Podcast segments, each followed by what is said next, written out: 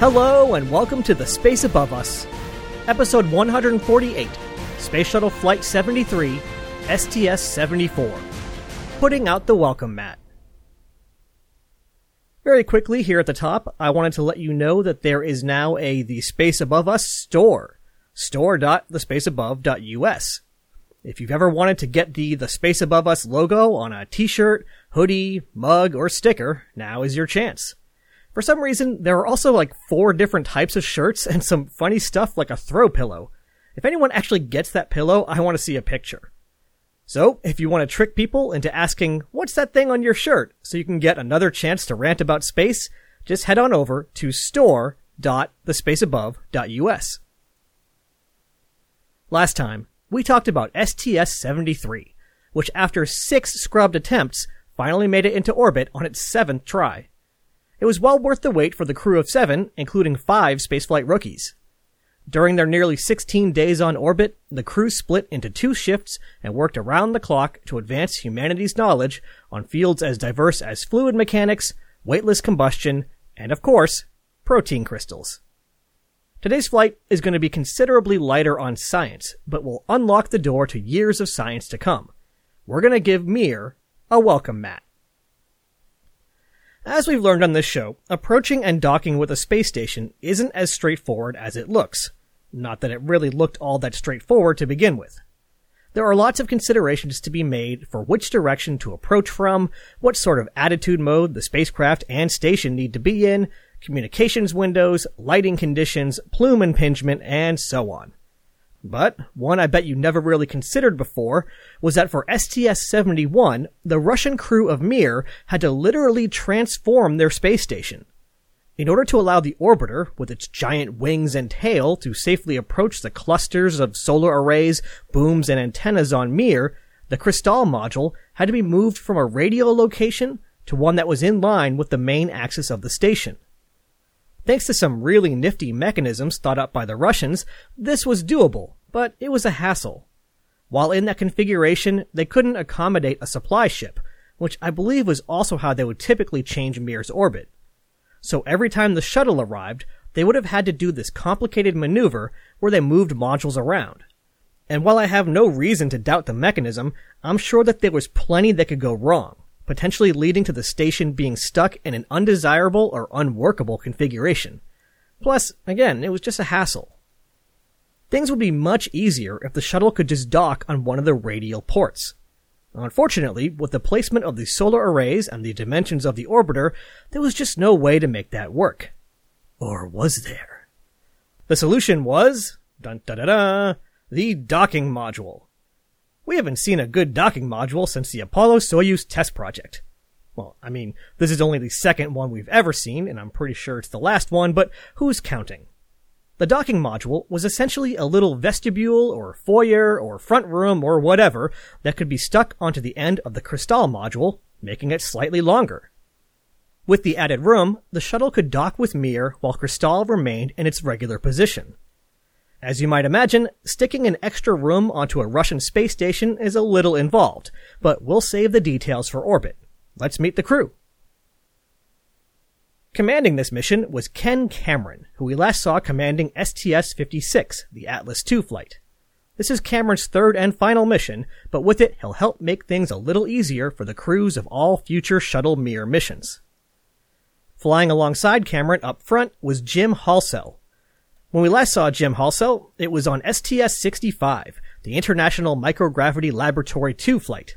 And as I will remind you whenever STS-65 comes up, just because I think it's so funny, that mission's commander, Bob Cabana, wrapped the IML flag around himself and flew across Space Lab, declaring himself to be IML Man. With this flight, Halsell marks his second of five missions. Sitting behind Halsell for Ascent was someone who I suspect will be very familiar to most listeners of this podcast. Mission Specialist 1, Chris Hadfield. Chris Hadfield was born on August 29, 1959, in the city of Sarnia, located in Ontario, Canada, but he grew up in Milton, a suburb of Toronto. Hadfield got a taste for flight early in life, learning how to fly gliders when he was only 15 years old, and powered aircraft the year after that. He graduated from the Royal Military College in Kingston, Ontario with a bachelor's in mechanical engineering. After that, he enlisted in the Canadian Armed Forces, where he learned how to fly jets. He worked in a variety of roles, including performing the first intercept of a Soviet Bear aircraft in a CF-18 fighter jet. Eventually, he discovered test piloting and graduated from test pilot school at Edwards Air Force Base and worked at the Patuxent River Naval Air Station in Maryland as an exchange officer. While in Maryland, the chance to achieve a childhood dream emerged when it was announced that Canada was looking for a second batch of astronauts. Hadfield applied and in 1992 was selected to wear the red maple leaf into orbit. This is his first of three flights.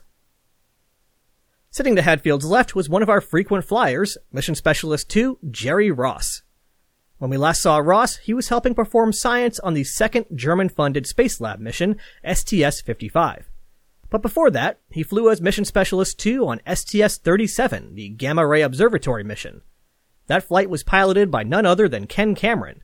Cameron liked Ross in the flight engineer role so much that he specifically requested him for this mission. And here he is on this, his fifth of seven flights. And last but not least, with the entire middeck to himself on Ascent, was Mission Specialist 3, Bill MacArthur. When we last saw MacArthur, it was on STS-58, a Space Lab mission jam-packed with life science studies, where we said the word otolith a lot. While I'm sure he's proud of his scientific contributions, I would bet that Bill is glad that on this flight he'll be looking out the window more and looking at rats less. This is his second of four flights.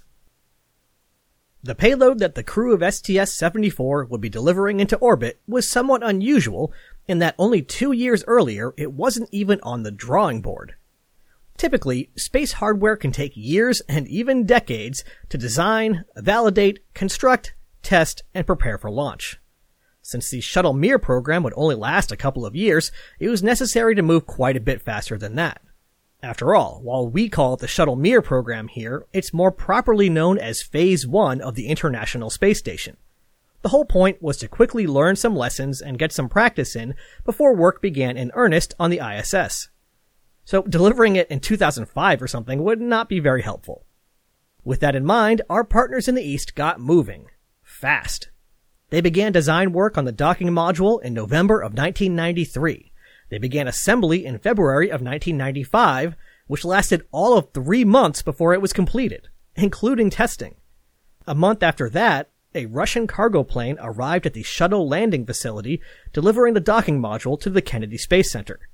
If you look at the entire process, the docking module went from not even existing in anyone's head to being space hardware installed on Mir in only two years. That's pretty remarkable. The docking module also proved to be a convenient way to further enhance the Russian space station. Because in addition to providing additional clearance to arriving shuttles, it was also a good place to stick a couple of extra solar arrays. One set was made by Russia, and one set was made by the United States. After the shuttle departed, the cosmonauts would go on a spacewalk and move them to a permanent location. Again, not bad for only two years. So, what did they actually make in those two years? The docking module was essentially just a big metal cylinder covered in an orange outer layer, and with two APAS docking adapters on either end. Again, APAS stood for the Androgynous Peripheral Attach System and was a standardized docking mechanism used by both the United States and Russia for joint operations. The structure was 4.7 meters long, 2.2 meters in diameter, and about 4,000 kilograms. And for the metrically challenged out there, that's about 15 feet long, 7 feet wide, and about 9,000 pounds. As a human scale comparison, I sort of think of it like a chunky minivan. Though, since we're space nerds, we don't have to compare it to a minivan. We can compare it to something else. The Apollo Soyuz test project docking adapter. Other than the notable difference of not involving Deke Slayton at all, the Mir docking adapter was 50% longer, about 60% wider, and was more than twice as heavy as the ASTP one. Though, to be fair, the Space Shuttle and Mir are a bit bigger than Apollo and Soyuz. The launch was scheduled for a nice and reasonable liftoff time of around 8 a.m., but thanks to their orbital destination, the time in Florida didn't matter to the crew as much as the time in Moscow. Since the Mir crew were synced up with Moscow, and the Orbiter crew wanted to be synced up with the Mir crew, they shifted their sleep schedule during the build-up to the launch. When they arrived at the Kennedy Space Center, the entire crew wore dark glasses in an attempt to prevent the bright sunlight from undoing all of their hard work. Well, it turned out that they would get one more day to continue to adapt to Moscow time, since when the clock hit the scheduled launch time, all was quiet at Launchpad 39A. While the weather in Florida had cooperated for once, the weather at the transatlantic abort sites was unacceptable, and there was no choice but to scrub the launch. The next day, the crew once again climbed aboard the Astrovan, made their way up the launch pad elevator, scooted through the hatch, and strapped in for the ultimate thrill ride. This time, the weather cooperated everywhere, and on November 12, 1995, at 7:30 and 43 seconds a.m. Eastern Standard Time, Space Shuttle Atlantis once again leapt off the pad and set its sights on Mir. The ascent was essentially uneventful, but since I always say that, I'll expand a little more and tell you the sorts of details that I normally skip.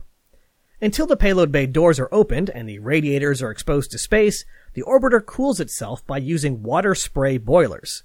During the ride uphill, two of the water spray boilers got a little colder than expected, which required some heaters to kick in. See, I told you, uneventful. Once on orbit, it was just a matter of phasing, catching up with Mir a little more with each trip around the world. If you were to have watched this mission unfold in real time, you perhaps would have been surprised to discover that there really wasn't much information being released by NASA. The usual flurry of press updates and now webpage bulletins dried up, leaving the public to wonder what exactly was going on. No, it wasn't secretly a classified mission, and no, NASA wasn't hiding some unfolding disaster. Instead, the unfolding disaster was happening about 2,000 kilometers northeast of Houston in Washington, D.C. You'll have to find some other podcast to fill in the finer details, but in the nation's capital, disagreements about the federal budget had escalated to the point that the government ran out of money. With no other choice, all non-essential federal personnel were sent home.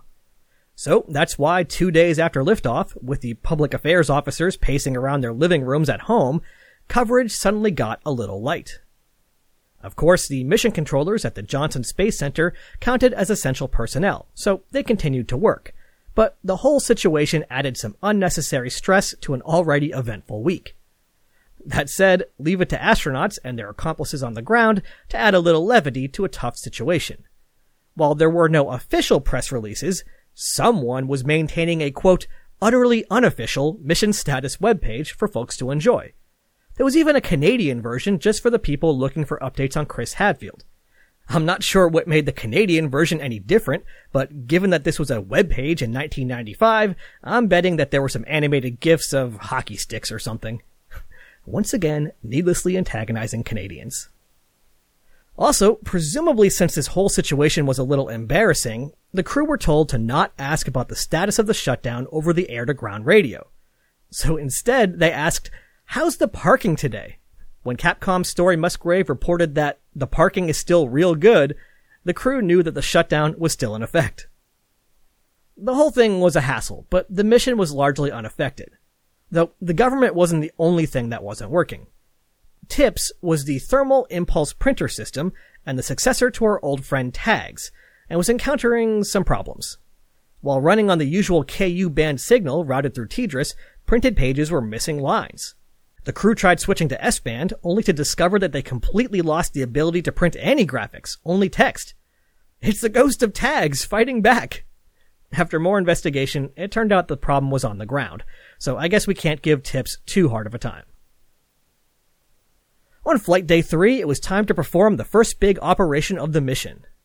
The reason that the docking module had an APAS docking system on both ends was that one end would be permanently attached to Mir, while the other end would be the site of future shuttle dockings.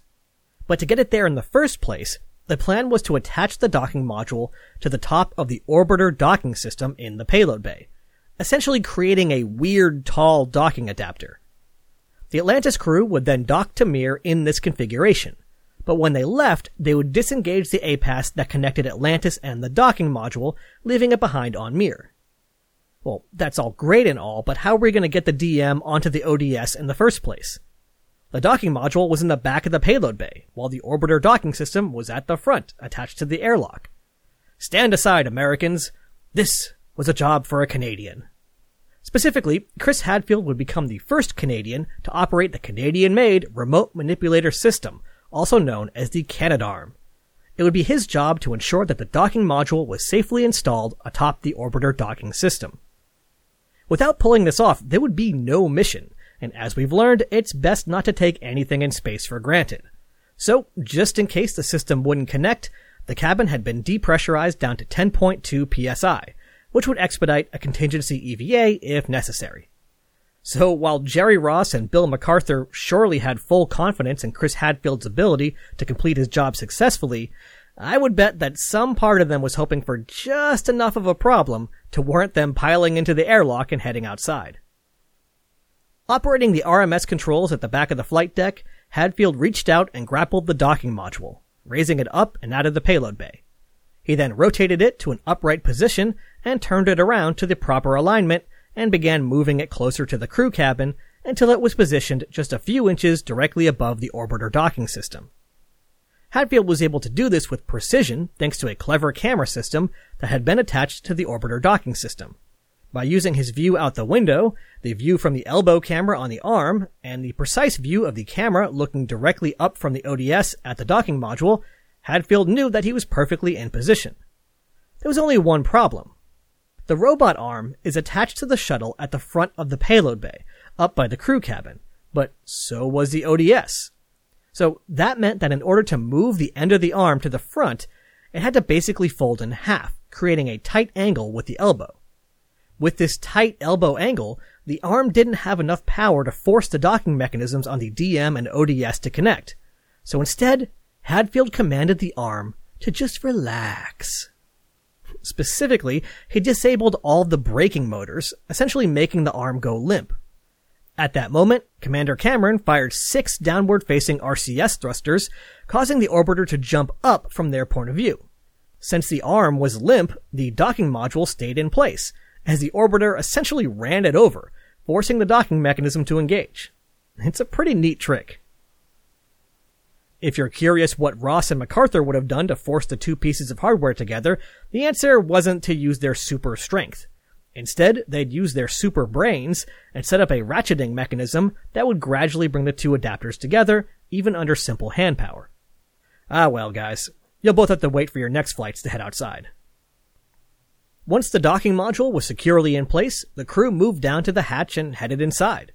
They would obviously need to do this eventually when they connected to Mir, but it was also necessary because the camera system that had enabled Hadfield to connect the two units needed to be moved from the top of the orbiter docking system to the top of the docking module, so it could be used when Atlantis arrived at Mir. When they went to open the hatch, however, the crew hit a silly little problem that I love because it's one of those constant little reminders that the smallest thing will get you. There was an equipment bag on the wall of the airlock, and it was in the way of the hatch. It was supposed to come off the wall, but the pins were stuck, and thus so was the bag, and therefore the hatch couldn't be opened. The solution was simple enough, with the crew simply removing all the equipment from the bag and pressing it flat against the wall, but still. I doubt that stuck bag was on anyone's list of things that might stop the space shuttle from docking with Mir. Flight day four was rendezvous and docking day, and Mission Control helped the crew get into the right frame of mind by waking them with Blue Danube, recalling the elegant rendezvous depicted in 2001 A Space Odyssey. And actually, speaking of movies, this approach would be captured by an IMAX camera in the back of the payload bay, capturing spectacular images as the shuttle and Mir came together. Just like last time, Atlantis performed its final rendezvous burns and swooped down to the R bar, an imaginary line connecting the center of the Earth with the center of Mir, arriving about 850 meters below the station. Once on the R bar, Commander Cameron took over manual control of the orbiter, operating the aft flight deck controls. As is typical of orbital rendezvous, Atlantis arrived at a leisurely pace, gently making its way up the remaining 850 meters of the R bar. The last time we were here, Atlantis held at a range of 80 meters for final checks, but someone had realized that if this hold was done at 50 meters instead, the entire process would be 5 minutes shorter, allowing Mir to get its solar arrays back on the sun more quickly. So 50 meters it was. Once final approval was given, it was time to close the final 50 meters. with the rest of the crew operating laser rangefinders, watching the RPOP program on a laptop computer, and just generally keeping an eye on things, Cameron brought Atlantis in. This docking with Mir was unique thanks to the geometry of the docking module. When Hoot Gibson executed the final approach on STS-71, he was able to just look out the window and see Mir's docking adapter apparently lowering down to the one on Atlantis. Ken Cameron had this tall docking module sticking up instead. So while he could glance up there and see that something was getting closer to something else, he couldn't really tell what was where with precision. This is why it was so important to move those cameras from the orbital docking system to the top of the docking module. That centerline camera, along with the elbow camera on the robot arm, were Cameron's primary means of ensuring that he was lined up with the port on the Kristall module. Even with the tricky viewing geometry, Cameron made it look easy. The 3 centimeter per second docking was so smooth that the crew of Mir didn't even feel it. Two and a half hours later, after temperatures and pressures had time to equalize, the hatch was opened, and Shuttle Commander Cameron and Mir Commander Yuri Gidzenko shook hands. The space shuttle was back. The next three days would be a flurry of activity, which I'm sure was a welcome break in the routine for Commander Gidzenko, along with flight engineers Sergei Avdeyev and representing ESA, Tomas Reiter. During those three days, there was a lot to do. First, there was the usual pomp and ceremony that comes with international dockings in space. All the more so because this flight marked the first time that spacefarers from America, Russia, Europe, and Canada were all flying on the same vehicle. The international spirit, a good warm up for the ISS, was continued thanks to it being the 50th anniversary of the United Nations. The crews took photos with the UN flag as well as a copy of the treaty that ensured that if a UN member state's spacecraft were to land in another UN state's territory, the spacecraft and crew would be returned. The treaty was written closer to the Mercury era than the ISS era, but it was no less important. Second, of course, were literal tons of equipment to move through the new docking module from one vehicle to the other. Heading from Atlantis to Mir was around 140 kilograms of food, 320 kilograms of experiments, 400 kilograms of water, and even a few dozen kilograms of oxygen and nitrogen transferred by slightly raising the air pressure in the shuttle. The American crew also brought over 20 canisters of lithium hydroxide, which would serve as backup if there was an issue with the station's carbon dioxide scrubber. And just as a quick example of how things in space are often trickier than they seem, transferring all that water to Mir took some thinking. It wasn't just a simple matter of hooking up some transfer bags to the galley and filling them up. Both space agencies had systems to keep the water clean and free of bacteria, but they were different systems. NASA put a little bit of iodine into the shuttle's water, and Russia put a little bit of silver into Mir's water. If the water were to mix, a precipitate would form, which is no good. So someone had to figure out how to remove the iodine from the NASA water before transferring. It turns out to maybe have been good timing anyway, since around this time some medical staff were raising questions about the effects of all this iodine on the crews, so maybe the Russians had it right after all.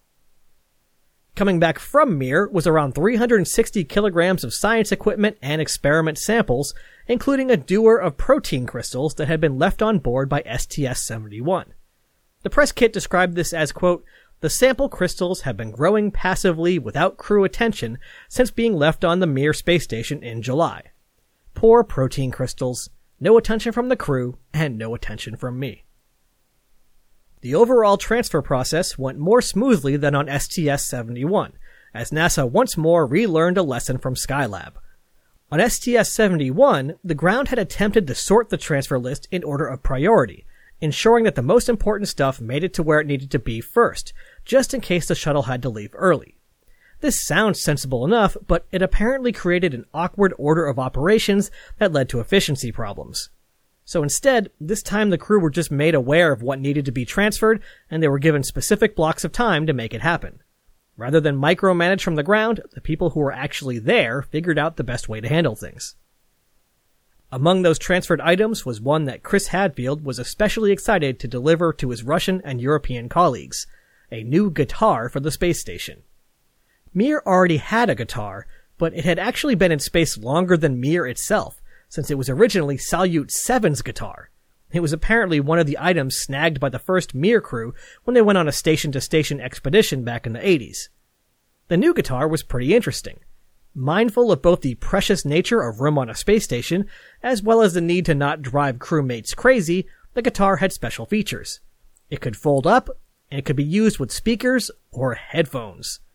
Of course, once the new guitar was set up, the Salyut guitar was pulled out too, and a little orbital jam session ensued. The expanded crew also found time to enjoy some meals together. Everyone floated over to Atlantis and enjoyed a steak dinner and some Canadian maple leaf candy.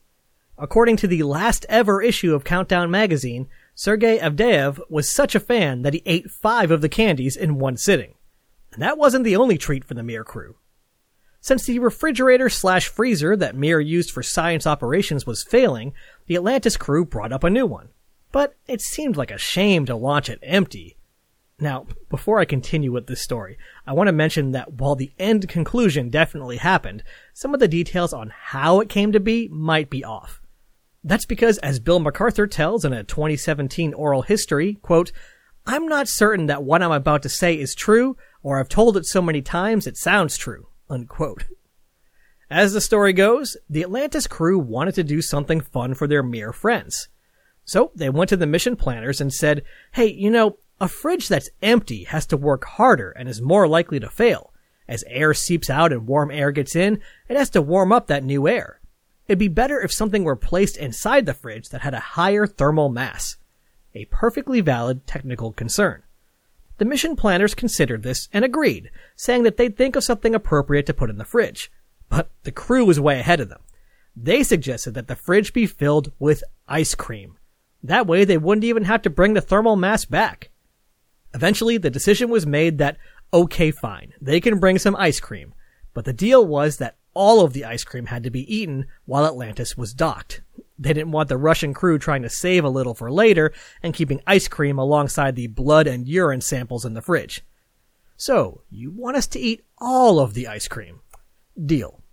In the post-flight presentation, Hadfield said, I have never seen three grown men eat ice cream as happily as those three guys did. After three days, countless group photos, dozens of exchanged trinkets, hundreds of kilograms of transferred equipment, at least one steak dinner, at least five maple candies, and a bunch of eaten ice cream, it was time to head home. With a final handshake, the hatches were once again sealed.